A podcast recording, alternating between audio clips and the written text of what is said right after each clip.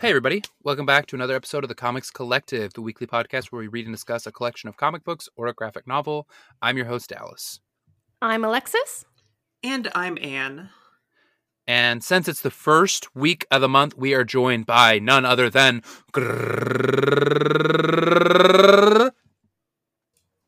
Yes, it's me, Evan Von Doom, published author.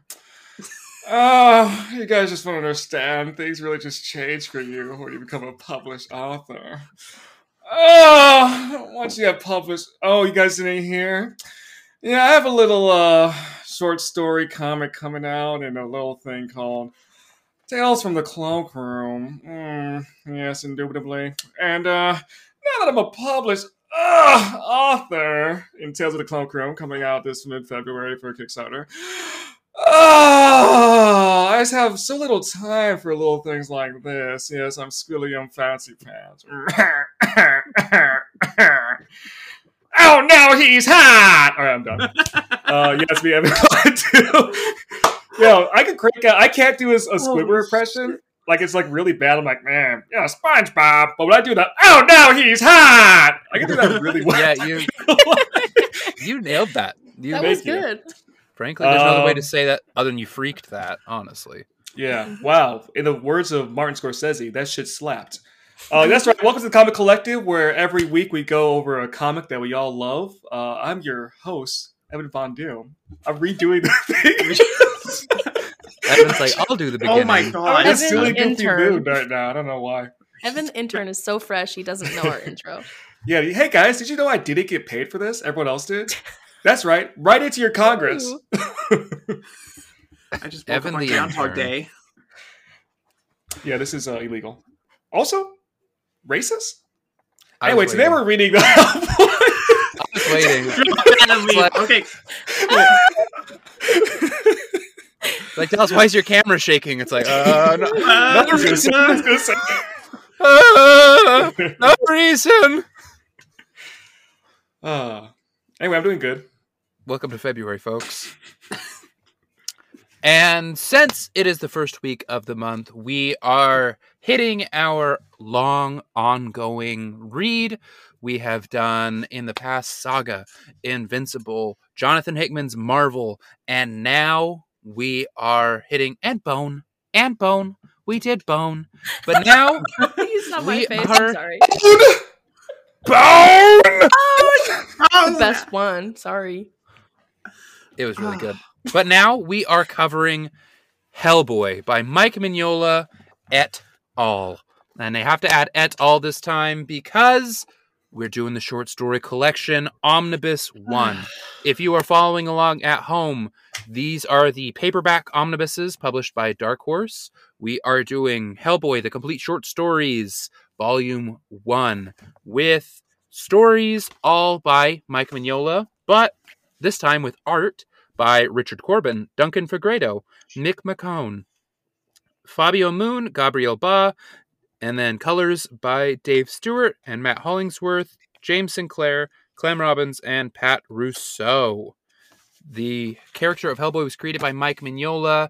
We talked last month about the debut volume and stories of Hellboy collected in Omnibus one, which included Seed of Destruction, the first Hellboy story.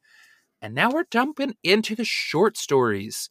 So, before we go, I figure we're going to go short story by short story. I can give like a quick synopsis before we talk about each of the short stories. I want to know general thoughts about this collection.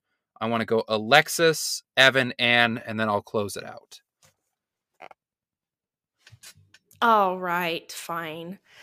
Okay, no, I said it last week. I'll say it again. I like this little son of a bitch. I don't know why. I like him so He's much. I want to be his best friend. I just love to go on all of his adventures with him because I just know I would be safe regardless because he's so good at just checking on everybody.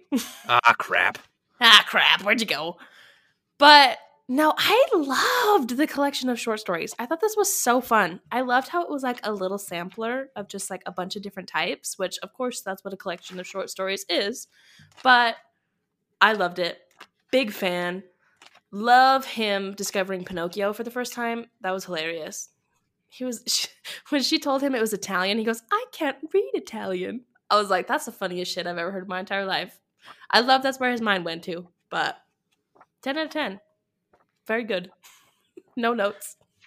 Fun fact, after this, so that story, The Midnight Circus, mm-hmm. is at the Terrifying. publication of these, the most recent Hellboy story that had been done.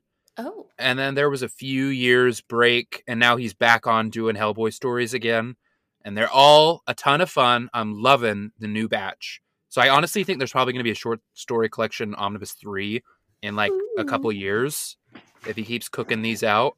But Hellboy, or, I'm sorry, Mike Mignola is an enormous fan of Pinocchio, and he has since done an illustrated version of Pinocchio. They came out last year, and it has been my great white whale. It's like one hundred twenty dollars, but it has these stunning Mike Mignola illustrations for all the major Pinocchio scenes. And I just, I want it so bad. It kickstarted last year, and I, I did not do that, but I'm pretty sure you can just buy it, buy it now. And hubba hubba. Hubba hubba. So you said you liked Midnight Circus. Alexis, what other short stories did you love from this before we pass it off to Evan? I loved the one where he was in Norway and was helping that professor with like the ghost king and the wolf, like the wolf that beat the crap out of him. And he was like, why? Why did you sign me up for this? And then I loved, of course, his um, anything of him in Mexico was just so rad. I saw your tweet of like, what's better than Hellboy in Mexico? And I was going to respond, me in Mexico, but ten out of ten. Loved all of that. It was so fun. Um, oh, and then the witch one. Okay, I... The, the Crooked Man. The Crooked Man will be forever living in my nightmares for the rest of my life. I really wish that somebody would have gone, given me a warning going into that one, because I hate him. And I will forever hate him. And I hate you all for not telling me about him beforehand. Because now I was reading that at night, and now I am terrified. Guess what Literally the next Hellboy say. movie is? The Crooked Man. No. I is hate it an- him. Evan, is it animated or is it live action? Uh, from my understanding, it's supposed to be live action. Oh, but hopefully that will change. I hate change. that. And I'm going to find you. And I'm going to put that under your bed. Ooh. Don't even. hate, hate, hate. But the story was very good. Liked it, but hated it at the same time. Man, so glad you loved it, Lex. Evan, you went on the record last week, say last month, saying that the short story collections were your favorite aspect of Hellboy. What did you think of the first short story omnibus? So this is my second time reading through this. I read through it uh, last year for the first time, and I loved it the first time. This time I still like it a lot, but I think the magic of the Crooked Man story didn't hit the same the second time for some reason. Like it really, the imagery really stuck with me the first time I read it. Uh, and this time it felt a lot shorter for some reason. So, but Hellboy in Mexico is still peak Hellboy, where like the Wolves of Saint Augustine is where I fell in love with the story of Hellboy and the concept of Hellboy. I fell in love with the character Hellboy with Hellboy in Mexico. Um, I think it's where the character's tragedy really starts to kick in and you start to see the person behind the quote unquote monster. Um, but I do love these, all these short like uh, stories. Uh, I also messed up, and earlier I thought we were reading the volume two first before we read the, uh, the the volume two of the omnibus before we read the short story collections. So earlier this read, I was I was reading through it. I'm like, ooh, Conqueror War, Worm, ooh, this and that. I'm reading all this again for the second time, and then I saw what the, the tweet about the collective being like, "This week we're reading the short story collective," and like mid sentence, I put the book down and went to the short stories. I I did the same thing. I, I I absolutely did the same thing.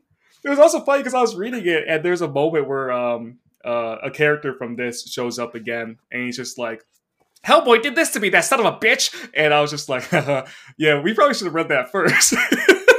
Then I saw a tweet. I was like, "Oh, that's why." So put that down. Uh, but I love it. I love that little pig man, and um, mm-hmm. I really, it's really interesting seeing like all the small threads start to come together, even in the short stories. Like these are stories mm-hmm. that take place technically before Volume Two, like fifty years before them sometimes. And you already see characters that are integral to the story coming up. And I haven't finished the story yet, but even then I'm still able to see like, oh yeah, this character shows up like in the next volume. So it's kind of interesting how that played out. There is some huge foreshadowing to how the story ends. Reading this, this is my first time reading this since finishing all of Hellboy. And oh my gosh, did they smack you in the face like nine times with oh, yeah. where this book is going. And oh, yeah. stunning. And also, you think I wasn't going to introduce Gruagach before we get to him? Come on. I didn't Come know. On. Hey, I'm, an pro. Know. I'm an old pro. Come on. We are going to learn Gruagach before he's important. My bad. Come on. And you also were on the side of short stories. Talk to me about Short Story Collection one. Your first read-through of Short Story yeah, Collection one. First read-through of the collection. Not my first read-through for some of these stories. Some of these were familiar to me. I think specifically um, it was The Corpse. I've read through The Corpse before. And The Corpse is just one of those stories that is very iconic. The, the at least the imagery of it was adapted in that first Guillermo del Toro movie. So it's going to be very familiar for anyone who has seen those. Um... I also remember reading the um, the baby one. What was the baby one? That was The Corpse. Was it? Yeah. Okay. Damn. I just I've read The Corpse. I've also read The Corpse. The Corpse? And I think I've read The Corpse. So honestly, also Pancakes. But then again, who hasn't read Pancakes? Pancakes is crazy. Pancakes is wonderful. But this is this was an interesting read for me because I think, you know, for most of this book, I was going through. For, you know, listeners who tuned in for the first episode, you'll know that when I read through the first Hellboy, I'm like, you know what? This is how I remembered Hellboy. I'm really vibing with it, but I don't think I'm loving it. It has elements there that I really like, but it's not coming together for me as a whole piece. But... Is that still how you feel? Drumroll. Someone? There we go. No. It's not how I still feel. Hooray! Yay! I hate it. No, just kidding. Oh. I I, I fell in love with Hellboy in this in this um this omnibus, I think. Hell yeah, you did. Yeah. And it comes down to the Crooked Man. I Hell yeah, you fell did. in love with the Crooked Man. It's the and best. It's the best. It's lovely. I think it hits on so many great themes. I'm a sucker for like American um, folklore. I'm a sucker for anything that feels like a campfire story. And this definitely did. The Crooked Man is one of the most unnerving um, oh, character and monster designs I've seen in any comic ever. It's probably the most unsettling piece of imagery I've seen in a Western comic in God knows how long. And I think whenever a comic is able to make me like actually like kind of repel from the page a little bit and feel a little repulsed, it it's fucking won my heart. There's nothing else I can say. It was it was great. Mike Mignola cooks throughout this entire book, but there was something really special about the Crooked Man that made me say, okay, you know what? I get it. I see the vision. And then it hit us later with that story about the the heart beneath the house. Mm-hmm. I've been doing a little bit of Edgar Allan Poe rereading this year, so I'm like, fuck yeah. Um, I loved the Luchadors. I loved the story where we hit on all the like classic monsters villains, where we he fought Frankenstein and then Dracula was there, and so was the Wolfman and Ghost popped in. It's just this was a fun ride. I was I was hoping to get to see like where the story would go because that's like my main thing is like I, I feel like I got a little bit of a grasp on that in the first volume. I'm like, I'm I'm interested to see where this goes. And I thought that going over the short stories next was going to kind of derail me a bit. But I actually think it just won me over on the concept and this character. Everything is going to go through. This was this was a great read. I had a lot of fun with it. And I'm very excited to read the next bunch of short stories. I'm excited to read the next chapter of Hellboy. It's absolutely wonderful. This character has really endeared himself to me, which, you know, wasn't hard because I'm pretty sure, if nothing else about Hellboy, the character of Hellboy himself was always very, very near to my heart. So, and I can't wait to talk more about the themes and his, his character growth throughout the series later, because I think there's some really great and interesting points that this character touches on very well. I just can't lose. I feel so chuffed. Chuffed is the word I would use. Yep. I feel like go. a happy small dog is how I feel. Think about a very happy Pomeranian. That's how I feel right now. Man. Hellboy, as you know, one of my favorite guys. One of my favorite comics of all time. And this short story collection, frankly, These most of my favorite short stories are from this. I am fascinated to read short story collection two because apparently every short story I remember is in this one. So that'll essentially be a new read for me. That is not speaking to the quality of that at all. That is speaking to the quality of my Swiss cheese mind. All the ones I remember are from this, and it was astonishing. I am so, so happy that we get to talk about Richard Corben. In this, Richard Corben is the GOAT. Frankly, Mike Mignola, he is the Hellboy artist. No one's questioning that. But runner-up and essential to an understanding of Hellboy and appreciation of Hellboy is Richard Corben. And then, and then following that, in a very close third place, is Duncan Fegredo, who is the go-to alternative Hellboy artist now. He was the artist that just did... J- Giant Robot Hellboy, where Hellboy fought a bunch of kaiju in an Iron Giant style suit. It was amazing. Duncan Fegredo drew the hell out of that. It was fun to see him do all sorts of different mediums in something like the Midnight Circus. I think when Hellboy is used as not only a showcase for Mike Mignola's favorite things, which are the folklore from around the world, and grumpy blue-collar guys who have to solve it, but also his favorite artists from around the world. He got Fabio Moon and Gabriel Ba to do art on this. The team from Day Tripper, who do not need to take a side hustle from anybody, came to draw two of the stories from Hellboy Mexico. Incredible. This is a visual treat. Dave Stewart and Matt Hollingsworth color the hell out of this book. Pun intended, folks. I think I like starting with Seed of Destruction and Omnibus One. I think it's important to get your feet in the larger story of Hellboy. But if you're just looking for a good old time and you, like Anne, are looking to fall in love with the character of Hellboy, you will love the Complete Short Stories Volume One. This is absolutely something you can hand someone. This is something I I'm beginning to wax annoying as hell in my older years. As I approach twenty-seven, the ripe old age of twenty-seven, I start to think about like books that I am excited to show my kids at some point, because I want kids in like the next five years or so. And like, I'm excited to hand them Hellboy for the first time. I'm excited. Like, they're going to get to start way younger than me. And I'm going to hand this to an eleven-year-old and be like, get ready to have your brain come out your ears. And just hand them Hellboy and watch them fall in love. And then watch them get way too scared of the Crooked Man, because I forgot how freaky he is. But that's what being a dad's all about, is showing age-inappropriate things to your kids. That's why I watched Alien at, like, nine years old. Yo, that's really young. It was younger yeah. than nine, Dallas. I was very small when I watched I'm Alien pretty sure I was time. three, so. Jesus. I, I was very that's small. That's why I had nightmares. my years. dad, my dad was like, no movie from the eighties was inappropriate for kids.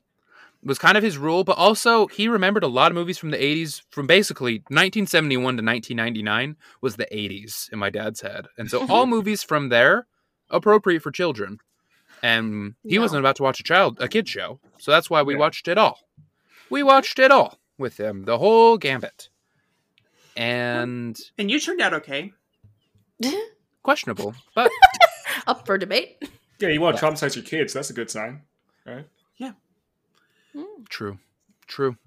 Um it did give me an irrational fear of Gollum, though, but that's oh. neither here nor there. I think our entire family is traumatized by Oh, the Grinch. Well, first off, the Grinch is a horror movie, so does Evan know this lore of Dallas? I don't think so. So, the Dallas lore? Okay, yeah. The very earliest theater memory I have was going to see Jim Carrey's Grinch, and I would have been just, I was like three. I had, no, I was about to be four, but I was three years old, and we went to see the Grinch, and he scared the piss out of me.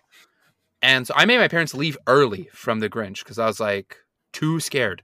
And then I went home and my parents put me down to sleep and I was all wound up. And then I woke up in the middle of the night, and it must have been my cat, but I was convinced that the Grinch was on the end of my bed. And so in the middle of the night, I jumped up like in a little jumping jack pose and just screamed in my high-pitched voice, "The Grinch is on my bed!" And just like zoomed down the hall into my parents' room, just shrieking down the hall. It's just, "The Grinch is on my bed! The Grinch is on my bed!" And I like leapt into their bed uh, because the Grinch was on my bed. And I I did not watch the Grinch until two years ago. Holy wow! I didn't I didn't circle back around until two years ago. I was like, it's finally time. Jeez. Hindsight. What'd you think of it? Oh. I just realized when you were three, going on four, and that came out, I assume, around Christmas. Mm-hmm. I had just been bored. That literally home. They he probably was going did through a lot. That was mom's first outing, and she was like, "This son of a bitch kid, if he screams and runs down this hallway one more time, oh, hilarious!" Yeah, the Grinch was on my bed. It scared me so bad. Because you know the cat was the Grinch. Oh. It's so crazy because the movie ends with him being like the good guy. Yeah, he's the good guy. I didn't, didn't get to the end. Oh, you didn't? Oh, that's right. No, I made them leave. They left early. He was stealing Christmas. He was sucking out. You're like, oh, he's a good guy. No, I was I'm wrong. Sorry. I should revalue my prejudice against the world. But no, no. You left there like, we gotta kill this guy. We gotta get out of here. We gotta beat this me? guy to death with sticks. Like, what the fuck? I was that gonna was say it's crazy because it's Jim Carrey, but you know, also that. That's yeah. fine. Scary as hell. Jim Scary. Jim yeah. Scary. So true, Anne. Jim Scary. Believe it or not, that's her short story she just wrote with Jim Scary. It's about a little boy who's terrified of Jim Carrey on the end of his bed. Specifically about the Grinch version of Jim Carrey. Yeah. Specifically. Yeah. No it's relation. a really a really harrowing tale, actually. Be a, be a fire like, poem, really I think. Hairy tale. But the Grinch was Goodbye. Hairy, and also he was a cat. Your cat. On the end of your bed. Yeah. my My Siamese cat named Casino. You really are the next Lovecraft. I don't know, that's not... not anything. Games, Love... go look up Lovecraft's cat's name. All right, I'm done. Don't, no. Don't look up Lovecraft's cat's name. They gotta learn. They gotta learn sometime. Might as well do it early. Rip I remember... Off. I remember not knowing that going into Lovecraft and being about mm-hmm. three stories deep, like, what the hell is going on here? As I don't even remember the name of it, but it's the one about like the Egyptian god that's like sneaking in to like good Christian neighborhoods. And I was like, this is whack. And so I remember I typed into Google, was Lovecraft racist? Question mark. And they're like, yeah, dummy. He oh, we got news for you. Boy, do we have news for you. Guess what his cat's name was? It's crazier and... than you think. More racist than you think. You might be thinking, real racist. Wait, Lexi, do you know? You should Google it right now. Oh, I'll no. Unmute yourself and Google it. Yeah, uh, read it out loud. No, just kidding. Dallas Taylor. So while she does that, I'm going to give a quick... summary of the first two stories, because I mean the very first one is so short that we should lump them both together. Alexis, just... no! It's pretty bad. That's pretty bad. Um, the first oh. story of this, written and drawn by Mike Mignola, is the two-pager Pancakes. This is a lovely short story we will touch on, but I want to lump in as well The Midnight Circus by Mike Mignola, obviously, with art by Duncan Fegredo, colors by Dave Stewart, and letters by Pat Brazian, who does some great letters in here. What do we think of Pancakes? It's a very famous Hellboy short story. Everybody knows it. What do we think of it? You know, pancakes fucking rocks. Oh. It does rock. As somebody who has a literal five pound bag of pancake mix in my kitchen, I understand. I love pancakes. They rule. Would pancakes keep you out of hell? No. For sure. I mean, yes. Maybe. I don't know the right answer. She said, she said, said maybe so, like, real nervous. For sure. Yes. I've never had a pancake in hell, so who knows? Yeah. You've been to hell? I've never had a worthwhile Whoa. pancake. Whoa. I hate pancakes. Whoa. Wait, what? What? Holy was... shit. Yeah, pancakes suck. What's your favorite breakfast food? Mm. Never. Biscuits and gravy. Biscuits and gravy. Okay, for sure. See, now, I made that yesterday. Now you now you have to come to Ohio. I need to give you a Clifton Mill pancake. It'll change your fucking life. Are you gonna put chili on it? Yes. And you'll, you'll like it too. It's topped with chili and guys. Not the not the candy, the poisonous fruit. You're gonna fucking yeah. dig in, and you're gonna love it. I thought you I thought you said Popeyes. I got really excited. Wow. So I'm like, never mind. You might be honest with me, Ohio. Yeah, Incorrect mm. though. You're chicken and pancakes and Popeyes. That's not a pancake. No, pancakes no, are Popeyes. Chicken pancakes. Yeah, what the hell? You're like, Dallas, you're never going to believe this. We put spaghetti in the pancake, and it's foul, and I hate it. It's not even a real pancake. It's just a pancake. Well, how do people eat, foul. like, like Elf? Like Buddy and Elf. Yeah, throw some chili on that and some syrup. That sounds great. What the fuck's going on over there? And you know what? Buddy and Elf is so fucking happy at all times, and no one asks why. Hey, hey, hey. hey. Okay. Real quick, did you know that more astronauts have come from Ohio than anywhere else? It's because, because they want to get away from the state. Yeah, yeah, because sometimes the quickest way out of Ohio is straight into the sky. Sometimes you cannot run fast enough to get away from chili on spaghetti. That is crazy. Are you kidding me? They showed him a single skyline chili, and they're like, blast me to Mars. Get the fuck out of here. I cannot get far enough away Man, from chili on a pancake. Skyline chili. I appreciate you so much, Lexi. You're the only person here I like. Why the fuck are you studying astrophysics to get out of that place? That's crazy. It's crazy. This one's pack three to never see Dayton, Ohio again. you, you leave Dayton alone! They said Columbus, Ohio, goodbye. Goodbye. There you go, fuck Columbus. Actually, no, fuck that's Cleveland. Actually, that's a, fuck wait, Cleveland. Wait, hey. Hmm? No, I, I was going to say universal message, fuck Columbus. But Ohio, the person. It's all good things here. Um, Speaking of good things, Hellboy Pancakes is a very good and iconic short story. And the reason yeah. behind that is because it's surprising, quick, fun, to the point. It gives you everything you need to know about the universe. And it's a nice break from the very serious nature of the book. Mm-hmm. I agree. I think Midnight Circus is a really great chaser after this because little kid Hellboy is delightful.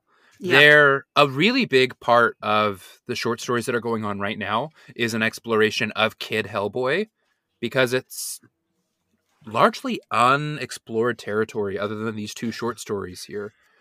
What did we think of Kid Hellboy and what did we think of Duncan Fegredo's incredible art in the Midnight Circus? I like the art. I like the art a lot. I, this isn't my favorite story in this collection. I think it's the problem.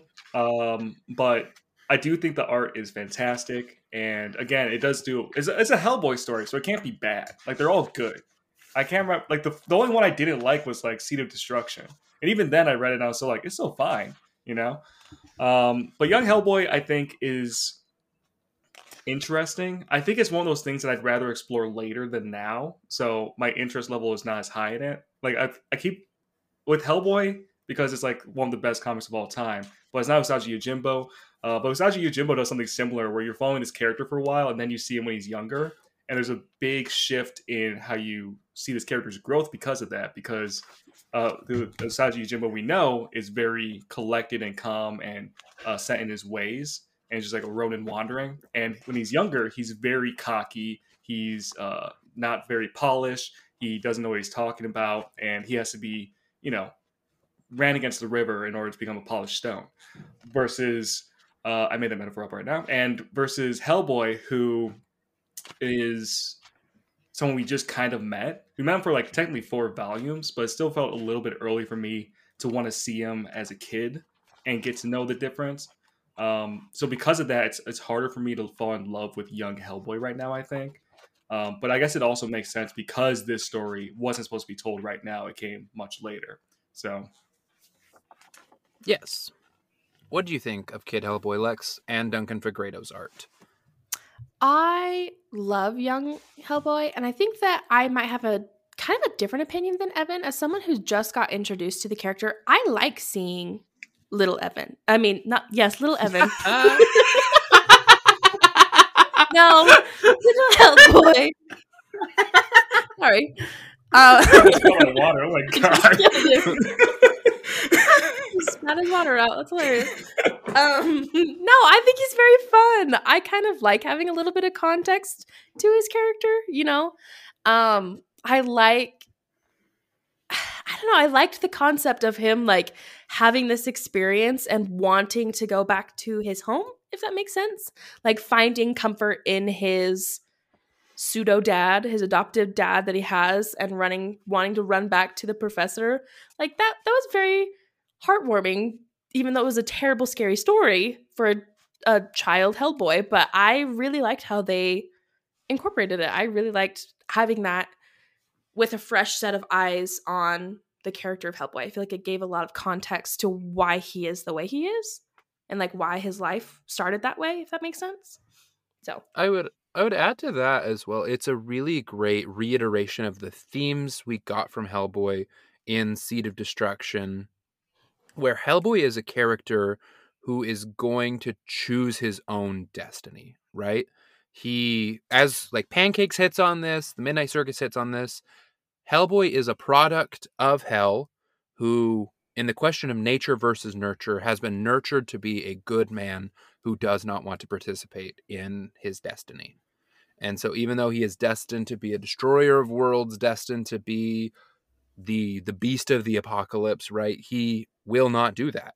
He'll eat the pancakes and he'll be a happy little boy. He will not go and stay at the circus. I loved the Duncan Fegredo show don't tell storytelling of the mirror that showed Hellboy who he was going to be by the end of this story.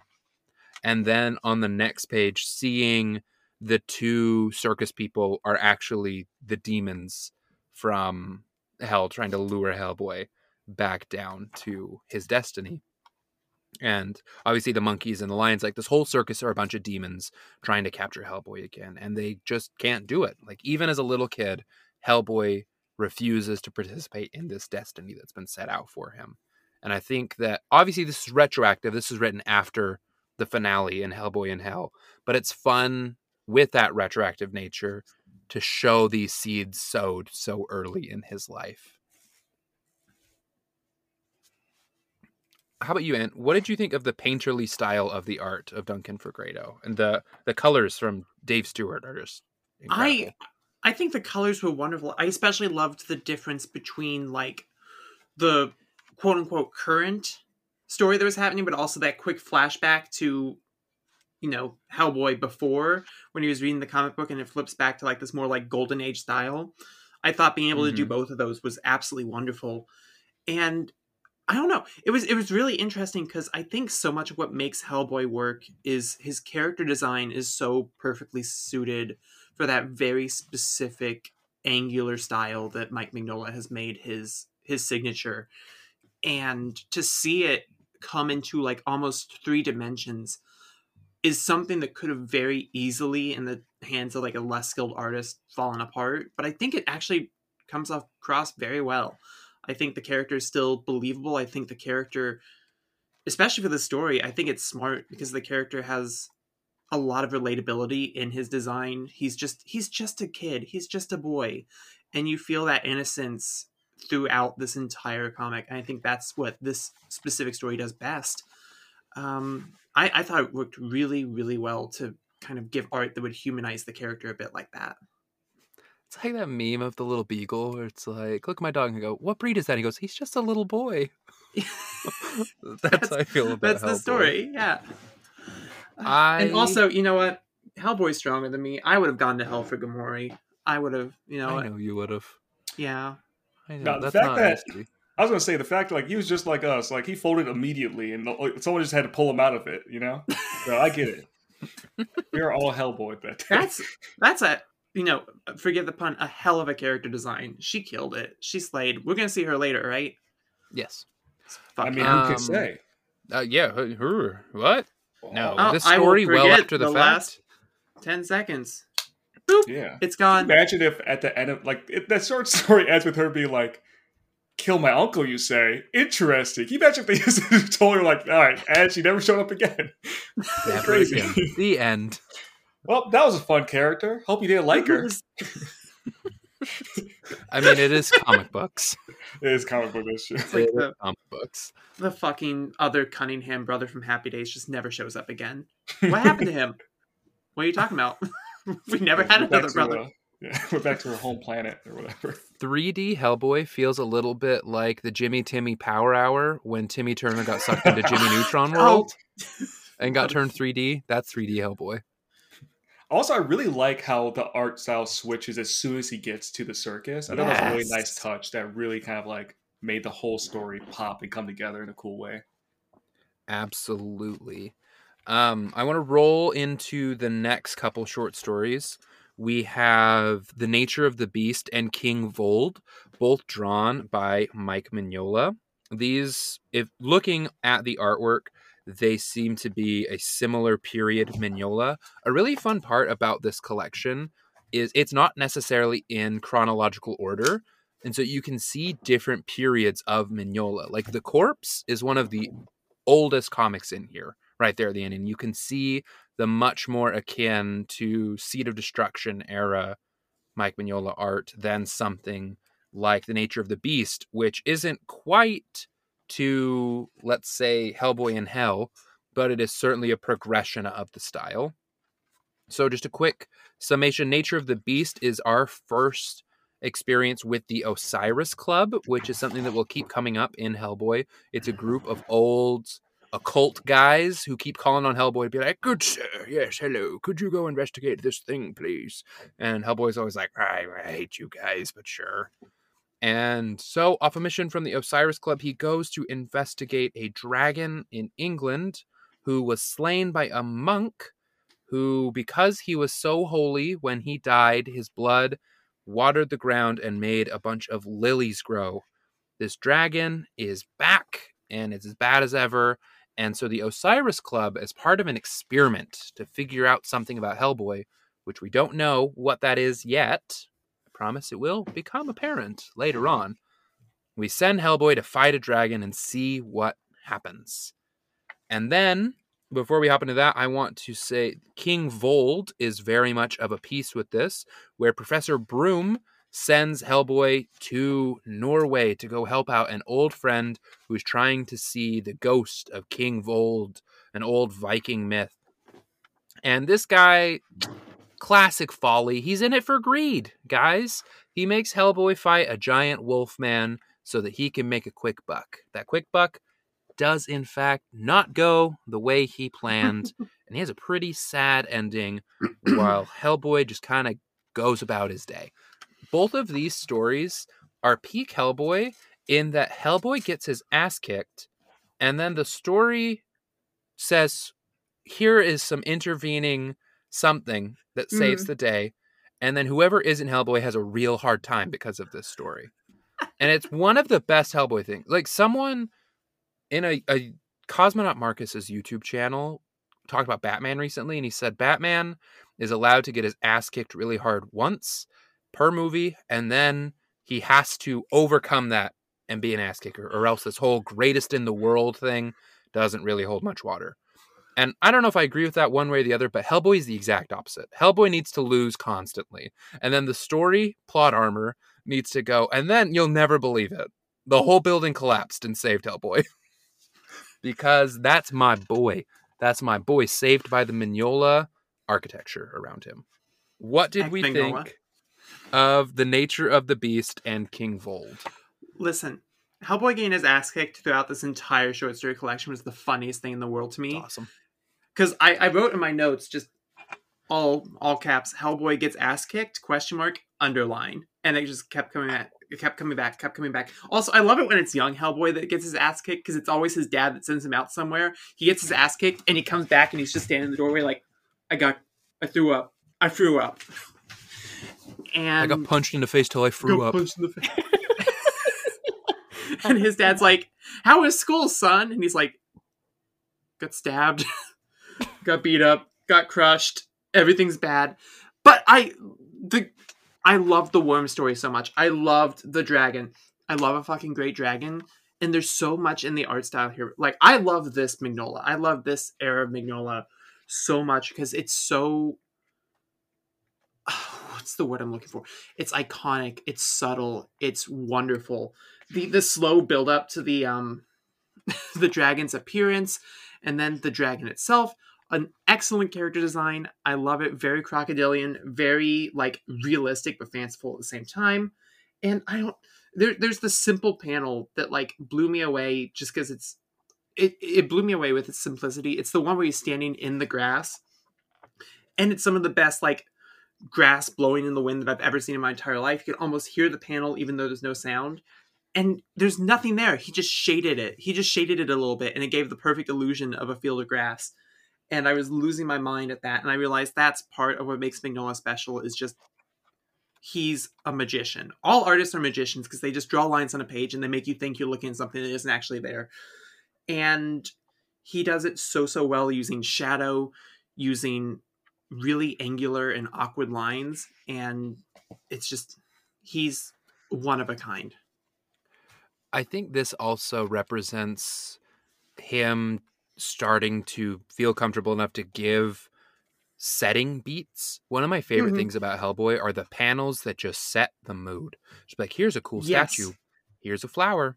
Here's a tree. Here's a field. Like, these pages are busy, but they are busy with little details that set a mood. And that is just peak Mignola. I don't know anyone else that does that quite like Mignola. The bird slowly stopping its chirping as the dragon gets closer and then flying off. That was peak suspense. I love that so much. Even just the slow rollout of him saying, come and get it, tough guy, where we don't, like, we're not allowed to see the dragon until after it's already beat up Hellboy. That's awesome. It is so cool that he sees it off page before we do, and then it kicks the shit out of him. It's awesome. The the implied action is amazing. Mm-hmm. Evan, what did you think of The Nature of the Beast? Uh, I liked it. I like both of these uh, a lot. Uh, I don't have too much I don't think I can say that you guys haven't already said. I really like this recurring theme of Hellboy, though, where, again, he's a monster with humanity inside him. And I think it's very uh, on the nose, you know, that he bleeds and... you know, flowers grow in, in his wake, right? So I think that's very telling of the kind of like inner nature story of like the, the inner theme of the story being like what's beneath the surface and uh, who you are within rather than what the world wants you to be or who you appear to be. Um, I think it's just, again, that recurring theme. Mike Mignola's art is always welcome. And it's always beautiful. Uh, and then King Vold, I think, is just a nice, quick tale. Nice, quick, cautionary tragedy tale. Uh, Hellboy gets his ass kicked, dogs show up, kick his ass some more, and gold. I love the Mike Mignola school of let's have a jacked guy with little legs and an animal head. Yeah. Like, it's one of the best schools, frankly. In this, just in this book, we have a wolf that is a jacked guy with little legs and a wolf head. Later on, we've got a jacked guy with little legs and a pig head. Last book, we had a jack guy with little legs and a bulldog head. It's just, it's an unbeatable character design. I'm sorry. There's no better monster than jack guy with little legs and an animal head. Yeah. And there was a little bow-legged. I like that too. I love it. I love everything about it. Alexis, you it's said... almost like... Oh, sorry. Oh, you go. No, you, you, you. I was going to say, it's almost like there's a consistent theme through this book of the man and the monster and the relationship between the two, almost like the relationship between good and evil that's inherent in everyone. But you know what? big head little guy. It's great. Lexi, yeah, it's almost like the story's trying to say something deeper about like guys with big chests and small legs. Like never skip leg day. Never skip leg day. They're actually I'm, saying I'm, guys with long guys with long torsos have rights too, and that's okay. an important message for me. As a guy who is now wearing high-waisted pants more and more to offset his long torso, Dallas, I got a lot of feelings for this. We gotta get you into crop tops, dog. Dude, I have really a few. Show that torso. Hell yeah, man! I got some. I got. When some. we go on vacation together, I'm gonna wear my crop top. You wear yours. Yeah, we'll touch bellies. Mm. There you go. Oh, that's great. That's the noise wow, we're gonna make on three. Really One, fit two, in Moab. three. Uh. Wow, that was. You're welcome, folks. Cute. Alexis, talk about King Vold, which you I said you liked. Liked it. I like magical things. Period, Mark. I liked it. Period. Welcome to the Alexis Collective. Mm-hmm, mm-hmm. Really, though, this podcast would be significantly shorter if it was just my thoughts. I thought it was pretty good. Was Thank you for joining us. See you again next week. You know what Carson called me the other day? He called me Morty because he was like, you don't really have, you say a lot of things, but a lot of them don't mean anything sometimes. And I was like, wow, thanks. So, oh, geez, thanks, Greg. Oh, thanks, geez, Greg. Thanks, everybody. Oh, geez, that was pretty great. ten out of ten would recommend. Um, no, but I too like the character concept of all of these muscular men with their animal heads. I like that they're crazy, and I think it's kind of fun. Like, and I also liked how the wolf was different in every single panel, and he was like, mm-hmm. "What is going on?" I thought that was very funny, and I also like how uh, Hellboy gets his ass kicked every single time because I'm like, "Oh, he's just like us for real." I think we're also really starting to see Mignola use the shadows to shape the characters. Because, like, Hellboy, when you flip through this, the actual amount of red is way smaller than you think it's going to be. Because he is always cast in shadow. The reveal Alexis touched on, where the wolf goes from being a wolf to being a wolf man to being a man in a wolf pelt, is it's all cast in shadow until that last reveal of the man's face. To show us that these are Viking berserkers that King Vold has drag his chariot around. I think these stories also represent the beginning of what we'll see in the main story, but really see a lot of in Hellboy short stories, is Mike Mignola's interest in a specific tidbit of folklore of the week. That he is a studier of world history, world folklore, and he loves to tie it in to Hellboy. Hellboy, if there's a weird tale from around the world, Hellboy's going to go be a part of it, baby. He's going to see what is what, especially if it comes from the weird parts of Europe. It, he's going there, baby. He is going to the weird Krampus-style stuff in Bavaria. Like, he's hitting it, baby. Constantly. It's always a good time. So that leads us to what I think will be the bulk of the conversation. And I am going to talk about all of these as a big chunk. Hellboy in Mexico. So for the uninitiated, Hellboy spent five months in Mexico in the nineteen fifties. Our story begins with him telling us the backstory of how he joined a troupe of luchadors, which, as a question later on will inform us, are inspired by a series of movies that were produced and are very popular in Mexico about luchador brothers who fight universal-style monsters. And there are like sixty of these movies, and they all rule. And Hellboy basically gets to go team up with these guys from the movies that Mike Mignola liked, fighting monsters. There is a tragedy at the end of the opening Hellboy in Mexico story where one of the brothers is transformed into a monster and Hellboy is forced to defeat him in a luchador professional wrestling match wherein the guy dies. Hellboy then goes on a five-month bender that we get to see little snippets in, one where Hellboy, drawn by Mike Mignola, fights an Aztec mummy. And then Hellboy gets married to, surprise, a demon lady. You might think, aww, but actually it's, aww. And he gets a scary snake ring that makes him keep his promise, keep his vows of marriage until he fights a bunch of zombie conquistadors. And then the snake is like, mad respect, yo, you're safe. And he's not married anymore. So the lesson there is, if you can beat up colonizers, the demons will respect you.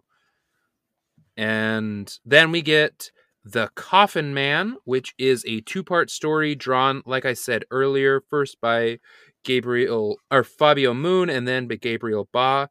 These are stories about Hellboy trying to get a curse lifted for a little girl in a village in Mexico, trying to bring her dad back from this guy called the Coffin Man, who's going to steal the body and use it for ill magical purposes.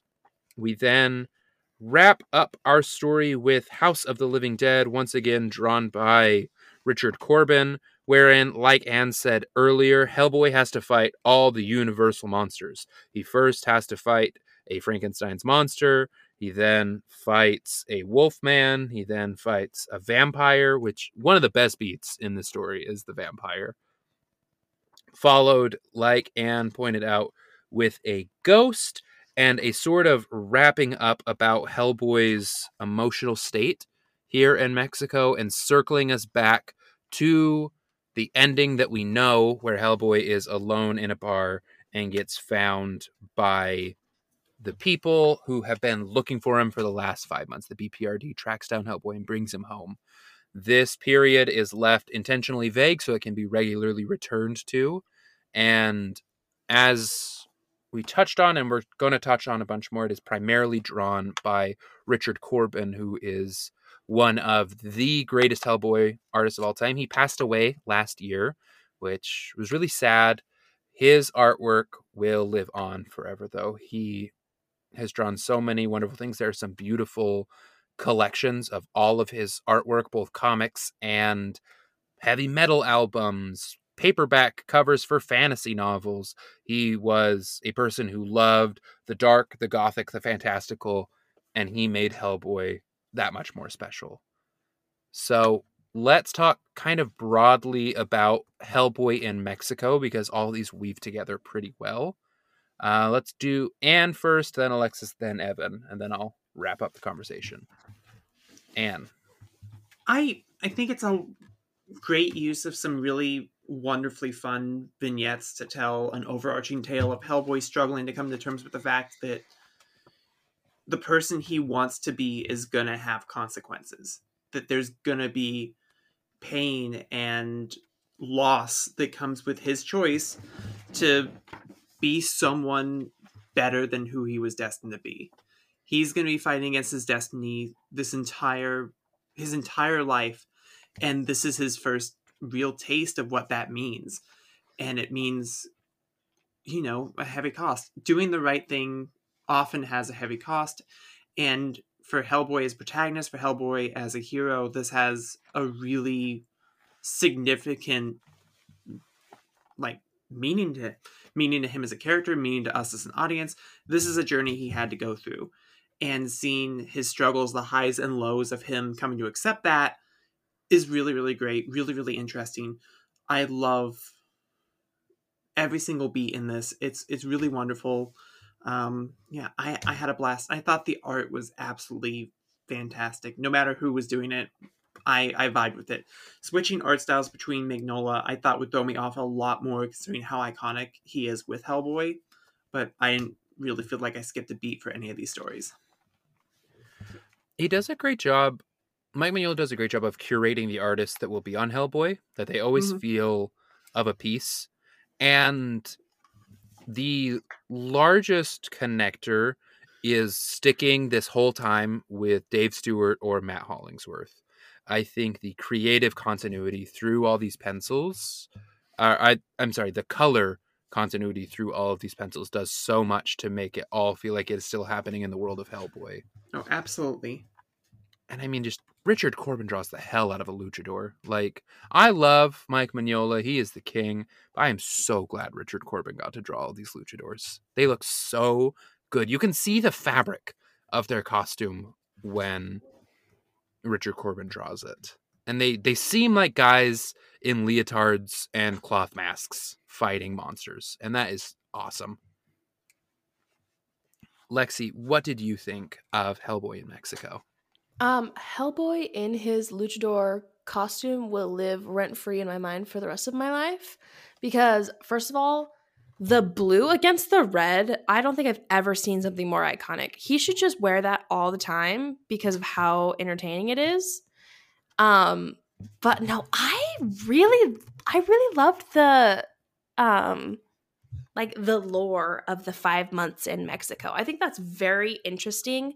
And to kind of see him go through the stages of grief of like how he couldn't rescue his friend and be there for his friend, to see how he coped with alcohol and that resulted in all of these things happening to him and him stumbling into these things.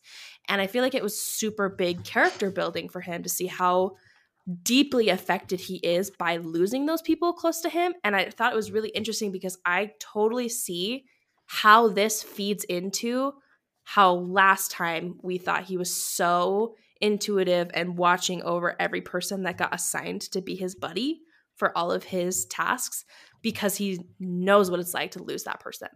And he never really fully forgave himself. And I feel like that, I mean, we keep saying it time and time again, but that just really shows the person that he is on the inside, which is so special in my opinion.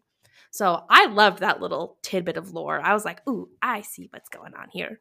So I loved That's the Hellboy in Mexico. That's a great... Great observation. I did not pick up on that. That's really cool. That continuity from Mexico to who he is in Seed of Destruction. That's a really good catch. I would also say, going into next month's volume, uh, keep track of that Hellboy dissociating with alcoholism, because I don't want to. I don't want to throw too many things out there, but uh, I might come back up.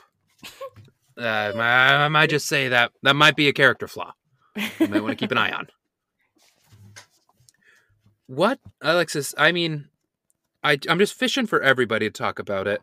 What did you think of Richard Corben's art next to, I mean, just right here in the middle of Hellboy in Mexico, we have Mike Mignola returning to show the Aztec mummy. And that page of Hellboy and the giant green mask in the sky is incredible. Mike Mignola is untouched. But what do you think of the specific style that Richard Corben brought to these Mexico stories? I just feel like they gave them that special flair, if that makes sense. Like, it made it seem different in a good way. So, like, it highlighted the fact that they're in a different place, they're doing different things, and it kind of encapsulated this special feel with this portion mm-hmm. of the story, in my opinion. Like, I feel like it bled so easily with the normal style of art that we do see for Hellboy, but it just, I don't know. I, I don't really know if I have the right words for it, but I I just feel like it perfectly encapsulates mm-hmm. the time in Mexico, if that makes sense. Yeah. I don't it, know how best gives, to say that, but it gives it, it uh sorry, it gives it its own identity. It makes it feel like it's its own thing, which it should. It, I was going to say hot take, but I think I like um, that art style better than um, Gabriel Ba's here. Just because I think Gabriel's is so similar to Mignola's that I, I wanted more of that uniqueness in this in this setting.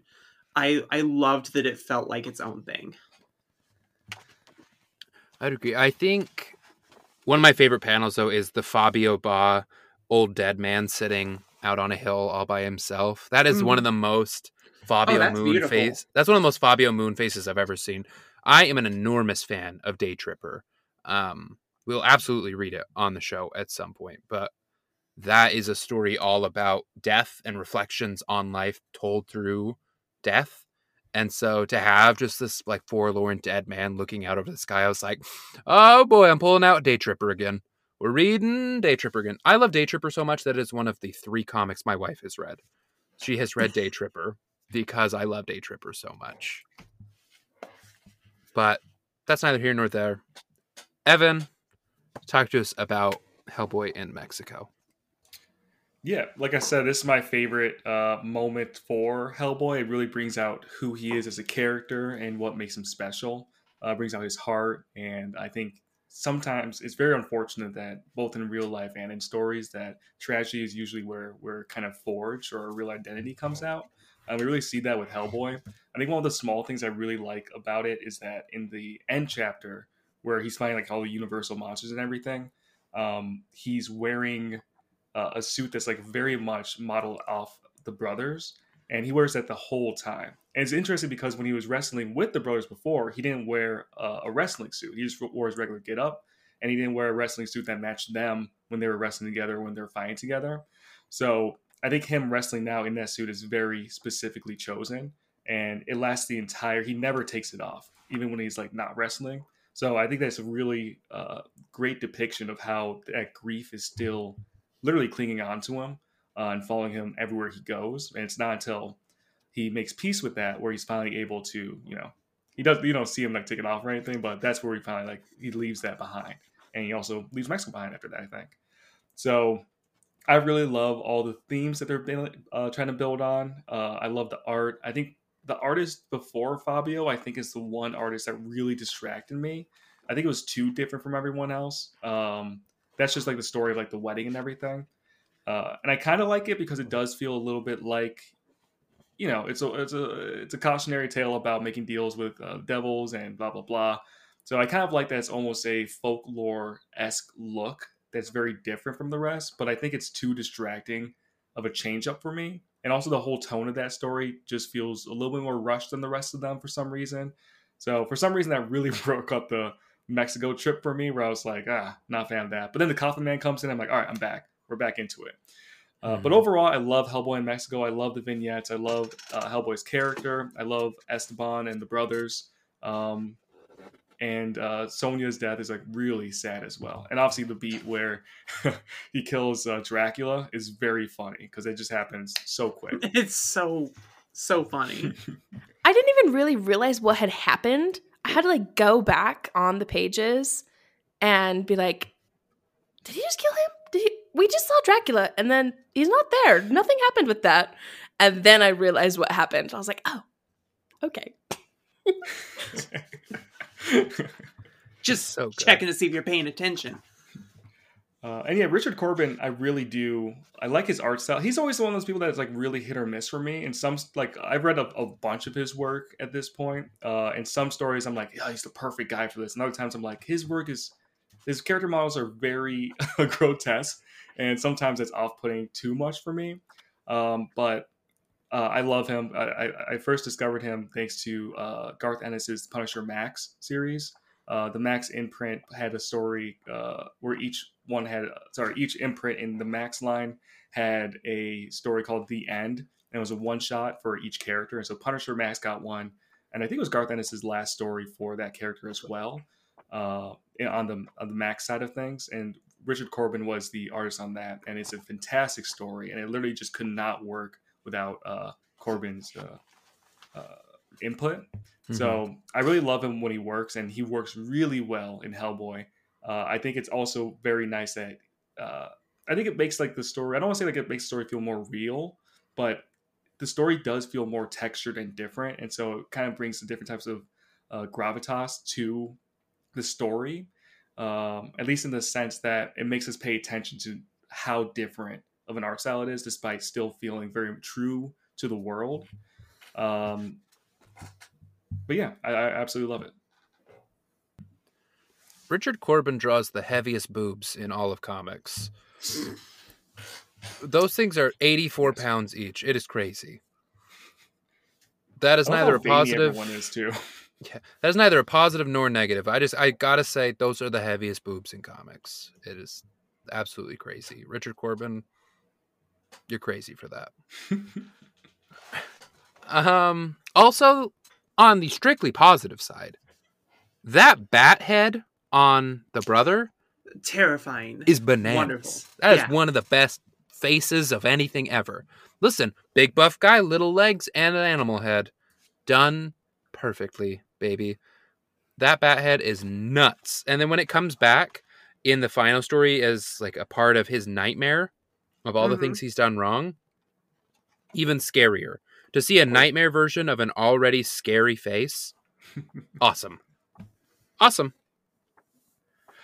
I also, I like how, like, Mike Mignola draws everyone really angular, and it almost seems like stained glass at times. I like mm-hmm. how Richard Corben makes everyone robust and thick. Like, everybody seems stout. Mm. And I like that. I like that the whole world seems a little bit more cylindrical when Richard Corben's around. Everybody's got a big barrel chest. Everybody's, everybody seems a little squat. I like it. Sturdy folk. Sturdy art. And also, one of the weird things I think about this story is that Wolfman pulls out a gun at one point. It's really interesting to see this Wolfman who's like sentient enough to try to kill his prey, right? Like, that's really weird. Like, I know he's like, the bullet was supposed to be for himself, so when he starts mm-hmm. to turn, he could take it out, but he was a coward. Um, but I think it's really funny, this image. It's not a funny moment, but go, going back now in retrospect, it's a very funny moment of a Wolfman popping up in the stairs, a woman being like, "Don't come any closer," and he pulls out a gun. No, I mean, it's, how has it never happened before? You look at those wolf wolf men and you're like, shit, they got hands. Yeah, they, they could. What can they do with those hands? They can use a gun. A gun! And this is foreshadowing for volume two. So everybody I, prepared. I was thinking about that. One of the greatest. He's got a gun! Oh, but that has to be the most recognizable Hellboy thing ever, I think. Mm-hmm. Oh yeah, when Alexis gets to it, it's gonna it's gonna rock her world. Oh yeah, it's so good. I mean, there's a great reaction image here of the Wolfman pulling out the gun and holding the gun out. Like, that's that's ready for social media right there, baby. Those two panels right in a row. That's so funny.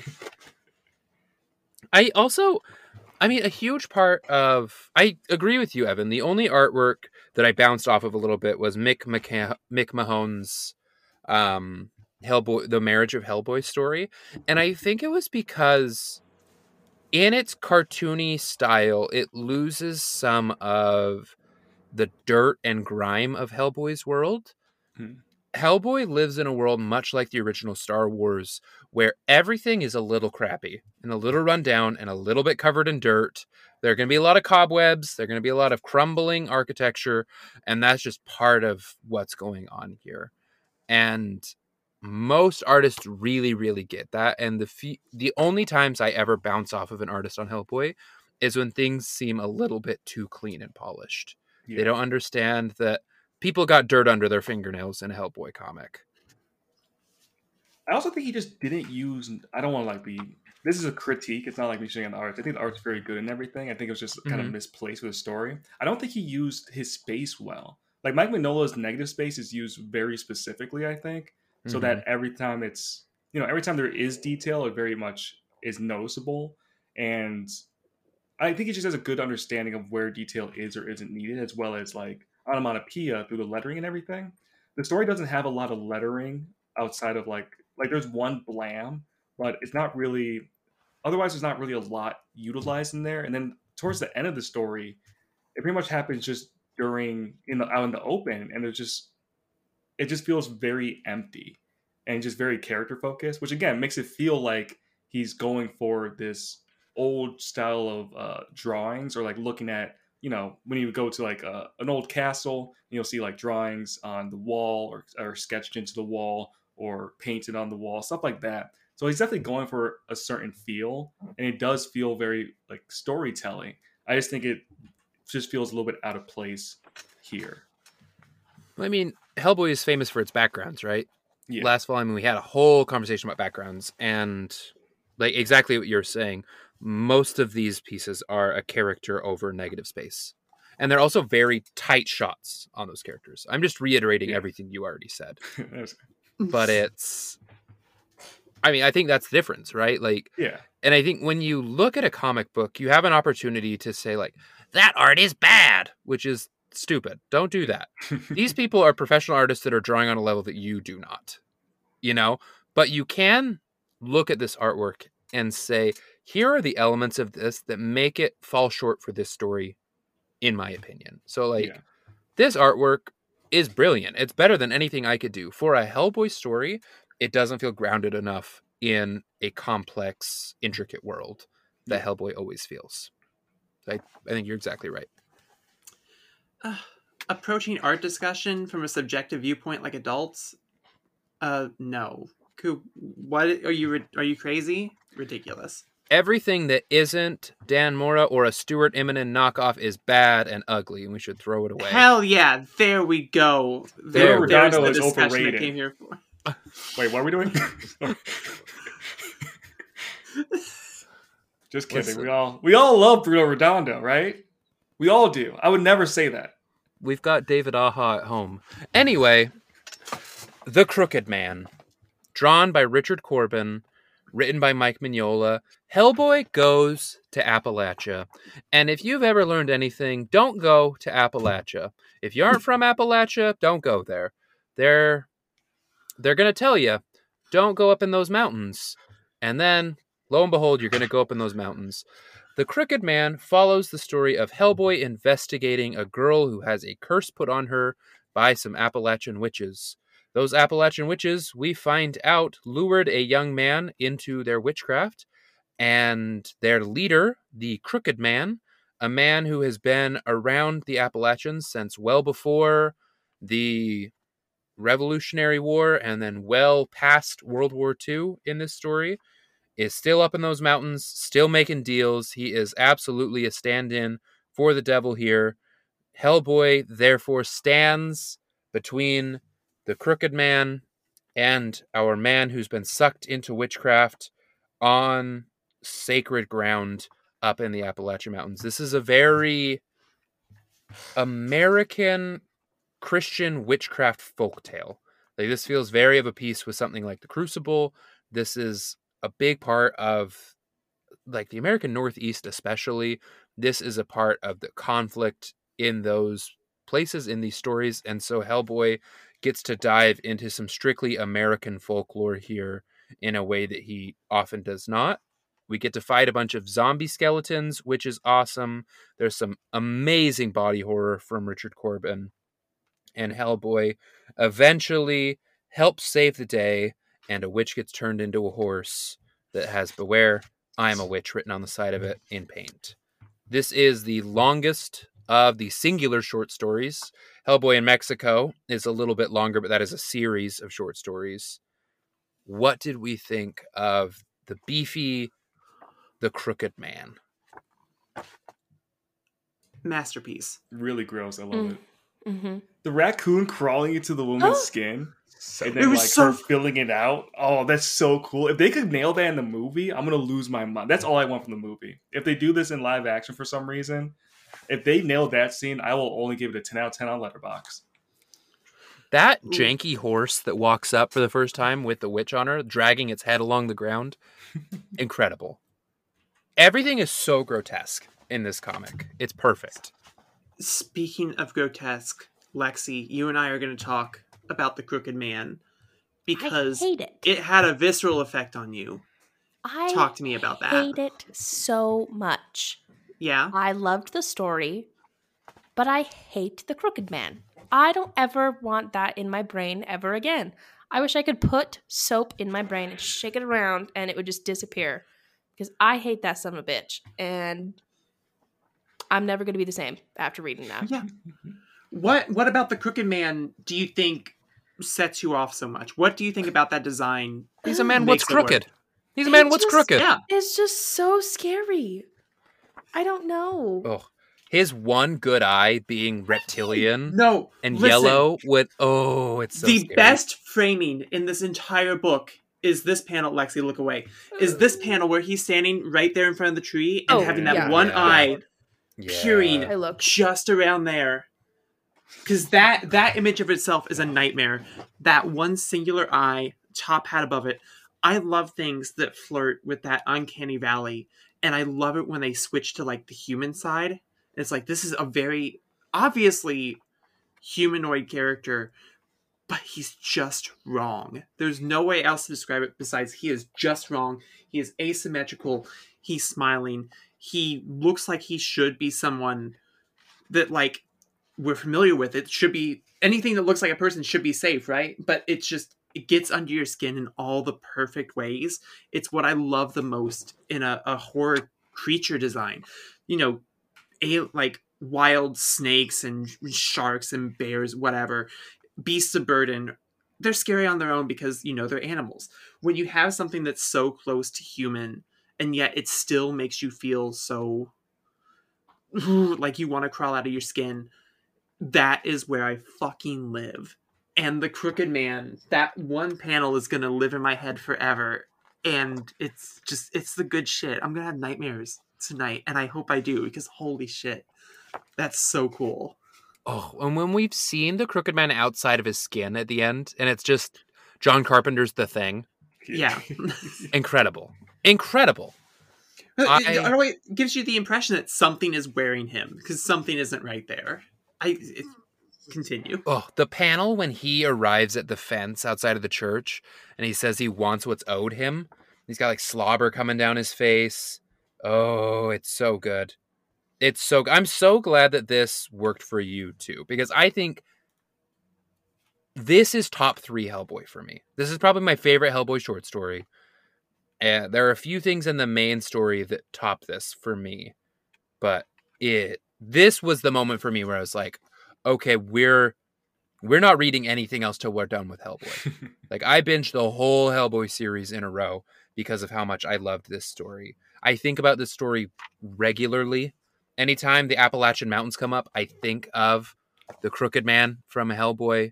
It scared me enough that it scared me of a real place. Like, this fictional story made me feel scared of a real place. Which is and, good. You yeah. should never go there. No, yeah. no. Don't go to Pittsburgh. Don't do it. So true. So true. I had that conversation with Doug earlier. He said that technically Pittsburgh is part of Appalachia. Technically. Pittsburgh. Foreboding. You, hey, has anyone but me read The Girl Who Loves Tom Gordon by Stephen King? Fuck, it's on the bookshelf no. right now. What's Stephen King? I was just thinking about it Ooh, today. So that? that's that's a that's about a little girl who gets lost in the Appalachian Mountains, and she gets followed by something scary. And you know, I it's so much scarier if it's the right Crooked there. Man. If I'm it's the Crooked Man, right there. Knock it off. I have to go to bed tonight. Stop. Yeah, she's a she's a little girl on a hike with her family, and she runs off into the woods because she has to go potty. Oh, she took her headphones off. It's not fun can, if she takes her headphones off. Can I just? Uh, I'm th- thinking, speaking thematically about the story here, and just it's it's the traditional story: good versus evil, heaven versus hell, sin versus sin, sin and the sinner.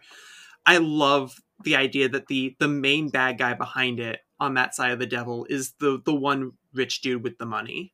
That yep. is. Mm. That that feels like it speaks a thousand words. Um, I don't know why, but I feel like it does. Well, it's also just so many of these stories about like witches in the church are about how like women are scary, right? Yeah. And what this ultimately became is like the thing that will turn an impoverished community against itself is a spooky guy with money.